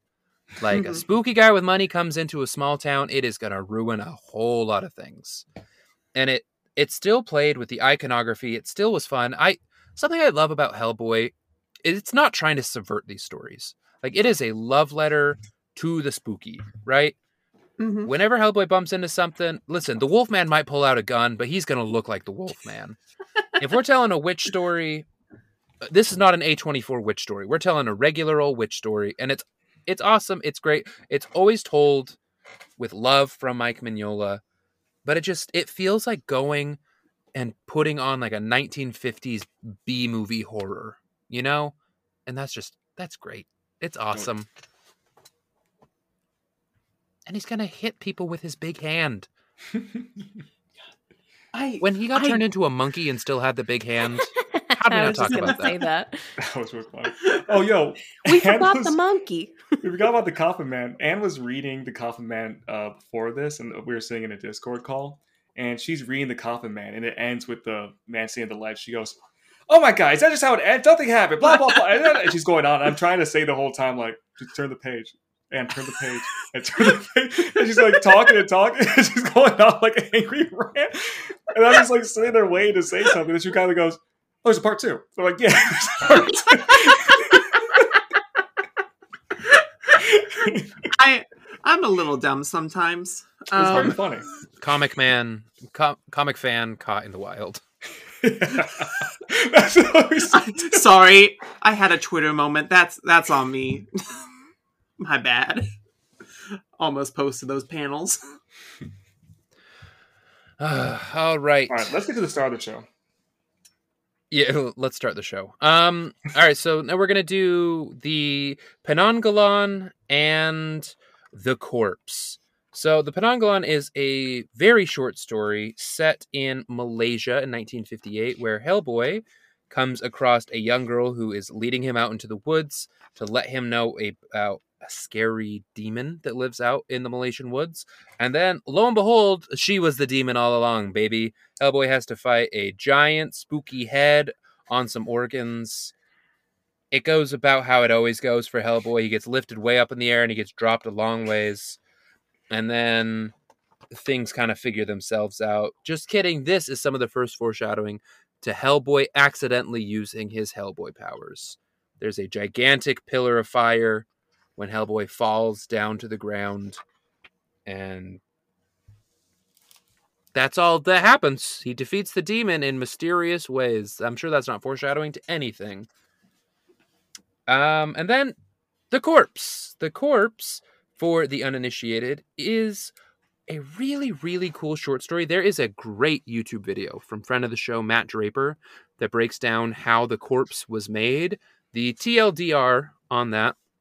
The Corpse was solicited in two-page chunks through Dark Horse Presents magazine, I think. It was a comic book magazine that came out weekly, and he just published two pages every single week. And he just trusted everybody to follow along. But when you read Hellboy the Corpse, you will realize every two pages represents a story where Hellboy, at the beginning, will start going to a place to drop off this corpse. Something happens in the middle, and then he gets kicked out, and he has to keep going to the next place where he's going to try and in- introduce that corpse. And every two pages has a perfect three-act structure that builds off of what came before it and never makes it feel like you're rehashing anything all the way to the end. This is a story about a changeling that Hellboy comes and helps discover. There is a, a changeling named Gruagach that tried to swap out his life for a little baby. Hellboy foils that by burning him with some iron. That's certainly never going to come back. You don't need to remember that character Gruagach at all. He's not going to hold on to this for years. And Hellboy then goes on a quest where he makes a deal with the leprechauns that he has to return a corpse to a graveyard, and then he can have the little girl back to return to her family. This story is the reason I had us read this before Volume two. This is one of the stories that, over the course of Hellboy coming out, people thought these short stories were just fun vignettes about Hellboy, and they did not realize until these characters came back that actually, all those short stories matter, and they are all building towards the big finale. These characters are going to start showing up. So The Corpse, if you're going to remember any of the stories from this, obviously Hellboy Mexico and The Crooked Man are amazing, but for the overarching story of Hellboy, it is The Corpse. The Corpse is essential reading for any Hellboy fan. So, really quick, what did we think of the Penanggalan and The Corpse? All I have to say about the Penanggalan is it was so cool when she started beating the shit out of him with her intestines. That is also some peak monster design. I love that. That was some Junji Ito shit when her head just popped out of her body and she attacked him with her body. That was wonderful. Great. The Corpse, peak Hellboy. This was one of the stories I think you had me read a while ago when you were trying to, to convince me to, to fall in love with this big hand dude. And yeah, it it's a solid story. Still had fun with it. Some of my favorite one. Hellboy dialogue in the entire thing, especially when he's taunting um, Grumpity McDumpy, whatever his name is, with the iron and dangling him around. I had a lot of fun with that scene. Yeah, I Grumpity McGrumpy. Say, right off the top, Grumpity McGrumpy as the baby has the funniest Look, you know that meme of the little baby, like the little yes. girl that's like, yes, mm-hmm. like she the has like her buck teeth. She, she has a big yeah. overbite and blonde hair and a yeah, purple shirt. Yeah, looks a little scraggly. She probably was rolling around in her living room, you know, some children do. But that this panel is exactly that child, and it made me laugh. I, c- I kind of couldn't take the first half of this story seriously because I was still laughing about the baby. Especially when she's like, I know what babies like, iron. And it just screams bloody murder. I was like, that's hilarious. This is the funniest interaction I've ever seen. And that's it. Hilarious. I love it. What do you think, Evan? My thoughts are exactly the same. I love the corpse. I don't know if I liked it as much the first time as I do this time, but I loved it this time. I thought about it more than I thought about the other ones. And I love, you know, The Crooked Man, and I love Hello Boy Mexico, but after reading the book like a day or two ago, I just kept thinking about this story. I really liked it. Uh, I, it's just like very peak Hellboy. It feels so good. It looks great. And I just had a great time. I just love, like Lexi was saying, the image the baby makes where he's like looking at Hellboy like, I'm just a baby, dude. Uh, there's nothing wrong here. And the fact that they repeat the panel on the next page, it's just peak comedy. I love when comics do that. And no one does it better than Mike Mignola and Brian Michael Bendis. So I always knew Mignola was a Bendis boy. True and true. So, I, yeah. There you go. I, I read Grugach the entire time through the story when he was the baby and when he wasn't, in like a Mel Blanc Looney Tunes voice. That I think that's the best way to experience this comic. It's true. It's peak fiction. And you know it's what like, else oh, it has? I'm dying! What? You know what else it has? A giant pig. A giant yes. pig monster that Hellboy has to kick his ass. Grum. It's awesome. With tiny legs and a big body. Mm-hmm. Little Grum. If it ain't broke. Mm-hmm. Think we see him again? Uh, the pig? Yeah. yeah. Well, you'll notice the pig eats Gruagach, right? Mm-hmm. Nom nom. Um, we're gonna... I'm gonna leave it at that. Just remember that. Remember that pig Me. ate Gruagach. The end. Definitely not ever coming back. Can't stop thinking about it. But that and that baby. And finally, the last two stories. We've got Double Feature of Evil, drawn by Richard Corben and written by Mike Mignola. This is a horror double feature. The first of which Anne talked to us about. It is, have you seen the cartoon Monster House? That's it, baby. Hellboy fights the Monster House. What those little boys couldn't do, Hellboy does. It's pretty great. I don't want to hear anything about Edgar Allan Poe. This was Monster House. And then the second one is The House of Sobek, which, Alexis, you went to a temple of Sobek. You saw the mummified crocodiles in Egypt. And this was an awesome story where Mike Mignola, in the back matter of this, is like, I just loved Egypt. I want to do something scary in Egypt. And I didn't really have another di- idea. So I had this little guy pretending to be a mummy run into the wrong temple so he could get eaten by Sobek. I thought that was great. And Mike Mignola, you are right. That is great. That last panel of Sobek reaching for the guy, one of your best. Richard Corben, you're famous forever. Mike Mignola, I don't know if you scripted that or if that was Richard Corben's idea. That's one of the best panels in all of Hellboy. And then the final story... This is a great final story. Iron Shoes. This is everything Hellboy. There is a... Basically, you remember the Wild Thornberries? Remember their son that went... So he puts on some metal shoes, and he attacks Hellboy, and Hellboy throws him out a window, and he's like... And then Hellboy toodles on out, drags him along, brings him to a church, and they're like, sir. And then Michael Caine's like, Hellboy, would you like these metal shoes? And then Hellboy's like, you can keep them. And so they drop him off at the bottom of the Jesus statue. And that's it. That's awesome. It's, I don't think anybody else can do that in six pages, baby. That's a six-pager. Wow. What a comic. Mike Mignola, you're mm-hmm. a star. Thank you for drawing that. What did we think of Double Feature of Evil and Iron Shoes? Loved it. Double Feature is really good. I love... Yeah. I don't want to say it. The Edgar Allan Poe, the first one. And the second one's just it's very funny. It's just like, I love tragedy. I love tragic tales, especially in horror. Clip it. I hate... I love tragedy. I love it. I love when people are greedy bastards and they get what they deserve. And this you guy being like... like Mike Wazowski. I love when these guys are greedy bastards and they get what they deserve. put that thing back where it came from. Also help me. And um, boom, boom, boom. But I think it's like a really good escalation. Uh, I really like to make the the guy who's leading Hellboy into this trap is just like, you know, we get this idea of the rules of the house, and he thinks he gets the rules of the house, and he kind of does get the rules of the house, but he doesn't get the magnitude of like what Hellboy's worth or like what the house really is looking for, I guess.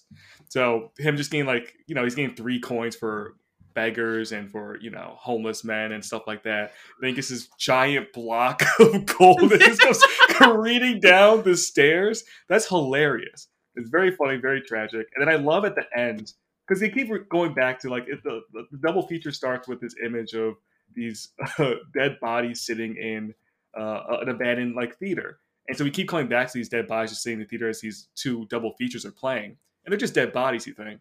And then at the end, the clap for the movies.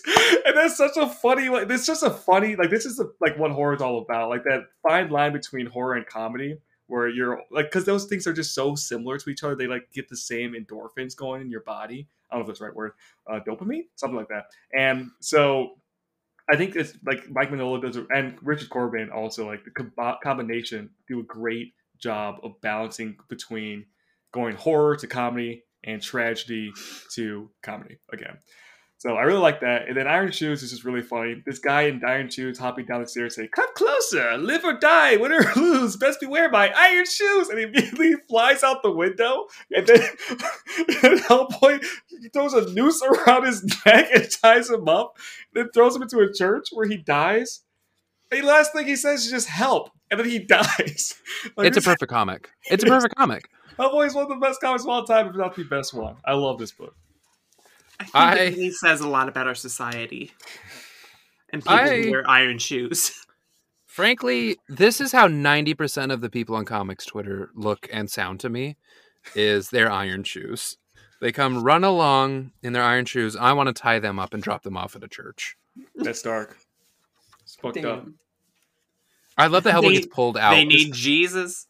Hellboy gets pulled out of the tower by iron shoes, and it's so awesome. And he just goes, ah, damn.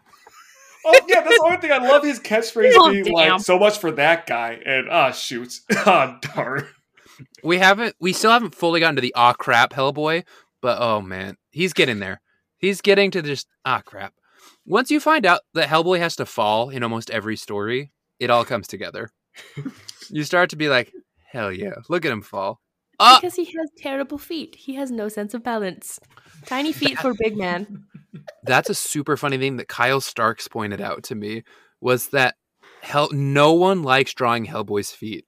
He's like, everybody turns into Rob Liefeld when they're drawing Hellboy. You will be shocked at how often Hellboy's feet are hiding behind things, because not even Mike Mignola likes to draw them. I think Richard Corben is the bravest soul in drawing Hellboy's feet. Everybody else, unless absolutely pressed, hides Hellboy's feet, because they're these terrifying little hoof things with open-toed boots. They're terrible. I love them. They're the worst thing in the universe. Do we have any final thoughts for the complete short stories, Volume One of Hellboy? Peak. Do we had recommend fun reading it? it? Had more fun talking about it. Very do true. You, do you think that you should hand people this or Omnibus One to get them started on the Hellboy journey? Omnibus Both of one. them together. I think it depends. Oh, oh I, we all have different answers. I like. Hey, you that. just got the three genders right there. Holy wow. shit! Only three. I think it uh, depends on. I think it really. Female barista. I love them all. Um, I think that it depends on who it is. I really think Volume One is still the best, unfortunately, to start it off with. I think it's the hardest to get into, though, at the same time. But I think if you jump around, it's tricky uh, to recommend. And but the short story, I think, could be a good place to start for someone who already knows the idea of Hellboy. Like, if they saw the movies and they're like, I really love Hellboy, you kind of just go like, oh, have you read a comic before? They're like, no. I'm like, read this short stories real quick and see if you can get into it. I always think short stories are a great way to get into reading again, both in comic form and novel form. So I always think short stories are a nice way to get into it. But for avid comic readers, I do still think Volume One is the way to go. Short stories are second only to poetry in waste of time written media. Anyway. Wow. Uh, I'm telling Neil Gaiman. That's fine. Tell Neil Gaiman. Tell. Go ahead and tell Neil Scaredy Trousers Gaiman that the crooked man is coming for his ass. Frankly, sometimes when I wake up, I look like the crooked man. Anyway, Penelope Green writes and says, just kidding. Welcome to the Patreon plug here, folks. So we're going to do it real quick. This is where our Patreon ad is going to go. And before all that, E. Burinson joined at the eight dollar level, so he deserves a comic book recommendation on the air. And brrr, E. Burinson, I want you to follow my advice from earlier in the show and check out Day Tripper. Fabio Moon and Gabriel Ba, two of the artists from this collection, joined to make one of the best Vertigo comics of all time. It is a twelve issue maxi series that details the purpose of life through the series of stories about death as written by an obituary columnist. So he learns about the purpose of life through writing about death. It is wonderful.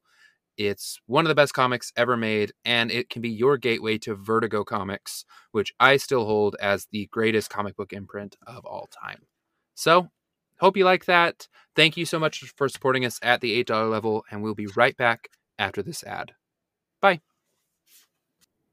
Hey, everyone. Welcome back to the Patreon of the Comics Collective, the weekly podcast where we read and discuss a collection of comic books or a graphic novel. I'm one of your hosts, Alexis.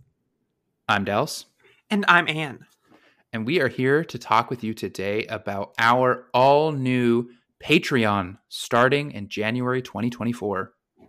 Yeah, it's going to be really, really cool. And listen, honestly, I'm going to level with all of you out there. I really need a reason to just hang in there with these two a little bit longer. So if you could please find it in your hearts to give us just a little bit extra every month, I would really, really appreciate it so, so much. I can't speak for them, but I personally would really, really appreciate it. Honestly, at this point, we either need a large sum of money or a large secret to keep us together. And I'm not ready for that kind of responsibility with a secret. Also, also, please, please, everyone, find it in the goodness of your heart to finally aid in these two teaching me how to play Dungeons and Dragons. They've been leading me on for a long-ass time. And, hey, we've got lots of fun perks that we're going to roll out. I mean, this year, our goal, we want to keep things nice and clean. We want to keep our episodes to a predictable amount of time so everyone knows what they're expecting from an episode of the Comics Collective. But we don't want to feel like we have to cut out all of our shenanigans. So we've found a place where we're going to stick it all. Please join us on our Patreon for all the shenanigans, all the fun. Please join yeah. us. Where we stick it all. The Patreon. Damn it. God damn it, Dallas. But first, see, you missed this. You missed this silly, goofy time. The tiers for the Patreon are, first and foremost, at the two dollar tier, early access to an ad-free version of the show. As soon as it's done editing, it's dropping on the Patreon. You don't have to wait till Wednesday mornings anymore. For five dollars a month, you get early access of that ad-free show, and you also get a weekly extended after the credits chit-chat with Anne, Lexi, and Dallas, a closer to two-hour version of the show where we laugh, we joke, and we give you everything that of the classic Comic Books Collective prior to Dallas's new tightened schedule regime. At the eight dollars a month tier, you will get a one-time specialized shout out on the show and a live comic book recommendation in the show after you sign up. And for the exceptionally adventurous and affluent patrons of the Comics Collective, we have the option for a fifty dollars a month tier where you will be added to a list of potential candidates for a Dungeons and Dragons one-shot adventure with the Comics Collective. After one month at the fifty dollars tier, your name will be added to the list. Once the list has hit four individuals, we will run that two to three hour one shot where I will D M, Lexi, and Anne will play major characters, and you and your friends, or perhaps you and some strangers, will get to hang out with us on a Discord call for an afternoon. So if any of those sound interesting to you, please go to patreon.com slash the comics collective and sign up now. Welcome back, everybody, to the listener questions. We sat in perfect silence for that full great pause. ten minutes. Yeah, it was ten minutes of perfect silence. And you're welcome. Our first question comes from Penny Green. Penny Green writes, "Hello, podcast that is a collective of people who read and talk about comics. I am here to ask you a completely original question that is definitely not at all related to questions that some idiot asked last week. When you go to the aquarium, what's the first animal you're looking for? Yours truly, Penny Green. I need us to be fast. Anne, Lexi, Evan, me. Anne, where are you going to the aquarium for?" I mean, you know, aquariums are like straight shots, but I'm always, always looking for the fucking sharks. Are you kidding? Like, come on. I, I love the smaller, like, freshwater fish, but girl, it's the sharks. It's always the sharks. I, I miss the, the sand sh- tigers at Newport. Damn. I went to the Shark Cafe at SeaWorld once. One of the highlights of my life. Mm-hmm. Yeah. Mm-hmm. Mm-hmm. Mm-hmm. See, Lexi. I'm jealous of your shark experiences, but yeah. True. Um, that's answers wrong, and you gotta go look for the penguins. Hot take. Gotta go that's find those hot. Penguins. That, that's a hot girl answer. Penguins rule. Mm-hmm. Penguins rule. And be there. Penguins all day. Are nothing else matters unless they penguins have are the otters. Penguins are the monkey penguins house. The... Of...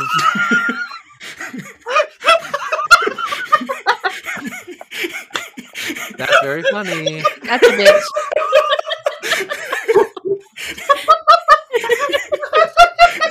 Gotcha. Evan said, "Go ahead, Dallas. Go ahead. say, Raise your hand. Say your thing. I'll be myself. You're good. Hurry up, Dallas wants us to hurry up." Penguins are the monkey house of the aquarium, where you go and you go, "This is gonna be great," and you walk in, you're like, "This smells horrible. This is one of the worst smells I've ever smelled. Why do I have to work so hard to spend time with the best thing here?" Hey, that was worth all those interruptions. It was. It was. Hell yeah, manatees. And then, since I wasn't on last week, I want to answer about the zoo animals that I missed.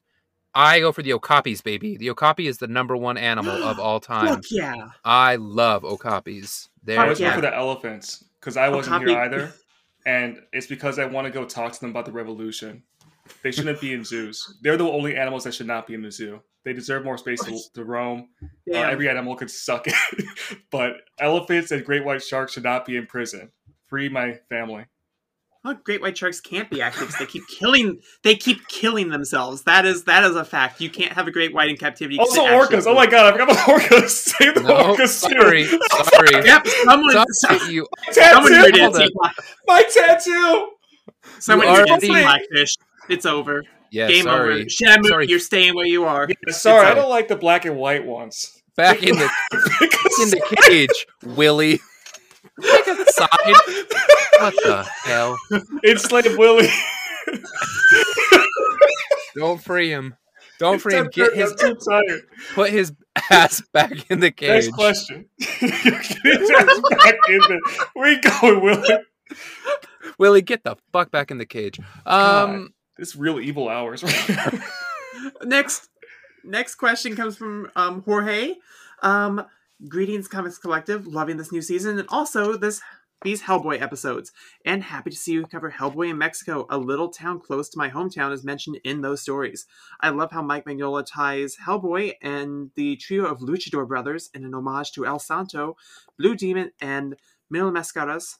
Um, who from the sixties to the eighties made a ton of movies going toe-to-toe against many monsters who also appear in these short stories. My question is, what do you think about Hellboy, globe-trotting, Hellboy's globe-trotting adventures and investigations against a monster of the week in different parts of the world, explaining in some ways the folklore of the place he's in and the monster he is fighting? In my opinion, that part of Hellboy is what made my stay, made me stay after reading Seed of Destruction and not be total... and Oh, not be totally disengaged. Thanks for your time. Sending my best, best from Mexico. Thank you, Jorge.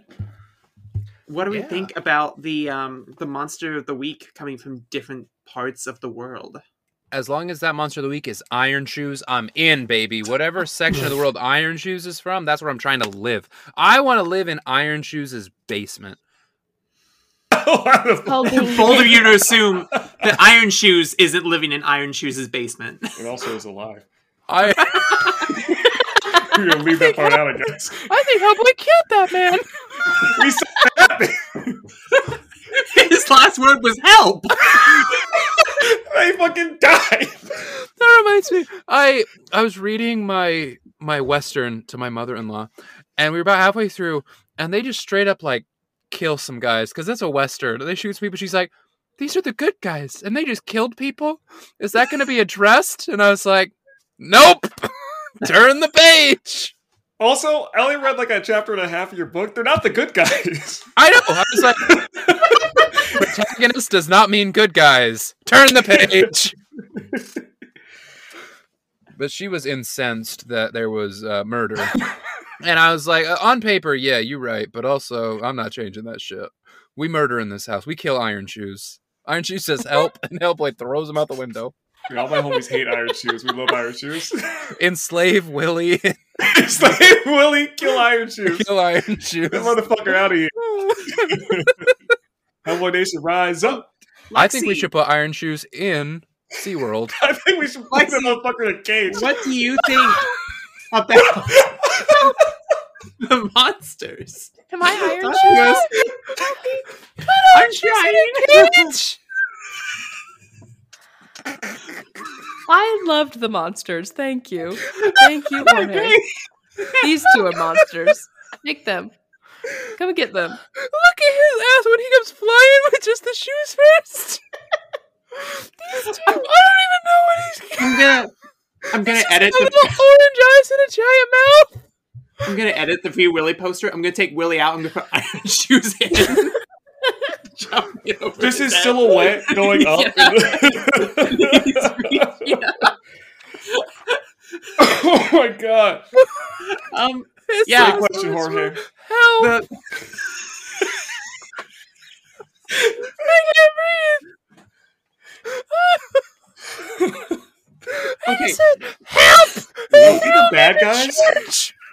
They threw him into a Catholic church. I what did he do again? I didn't. I don't even know what his crime was. He just lived in a tower. Oh my god! Broke into his house. Broke into his house and threw him into a Catholic church. Hellboy's working for the bourgeoisie. Hellboy's the real enemy. We shouldn't be accepting this man into our communities. We gotta get rid of Hellboy. Oh my gosh! He really his, is the Satan spawn of hell. His last words were "help." His little giant mouth and his orange eyes. He's just the dumbest. Oh, he's a, man. He's just a boy. I, he's just a boy. I want him to join the Enforcers. I need him to hang out with Fancy Dan. For everyone looking at the timestamp right now and noticing there's at least ten more minutes of this, I'm so sorry. Oh my, oh my gosh. Right. The end. Or, Jorge's question. Let's yeah. answer it. Yeah. Yeah, I like it a lot, Jorge. It's dope. That was going to be my answer, is that Jorge is correct. Yeah, Jorge, you are correct. Also, thanks for the background on the Luchador movies. You're yeah. awesome. And Mexico is awesome. Little known Anne fact, Anne loves cryptids. And so mm-hmm. Anne loves getting to see um, Hellboy interacting with so much folklore from across the world. I think that's really neat. And honestly, just... you know, holding out hope that someday Hellboy fights the Jersey Devil and yeah. punches Nezzy in the face. I don't know. Could be I'm fun. Really, in this uh, collection of short stories, he, I like how they incorporate the world by just kind of offhandedly mentioning stuff that we probably will never see. But I really want to see mm-hmm. the vampire cats of Kyoto. They name yeah, drop right? that and they move on so quickly. And I was just sitting there, just that. like looking off to like space, and then you just hear like Enya playing like, "Who will say where the road goes?" I was like. Tears rolling down my eyes, and I know I'll never see whatever the hell that is. But I want to see Mike Mignola. I know you're watching. Give me a story with, please. Give me, give me a story with. Have me. you ever Vampire Cats of Kyoto? So I got the gigglies now. It's too late. I want Iron you... Shoes two. Give me Iron Shoes two.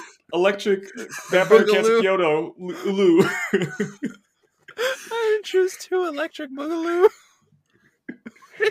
Have you, um... colon enslave Willie? And there it is, we're done. Okay. Um, so, have you read Junji Ito's book about him being scared of his girlfriend's cat? Yes. That cat is the vampire of Kyoto. Okay, I'll take it.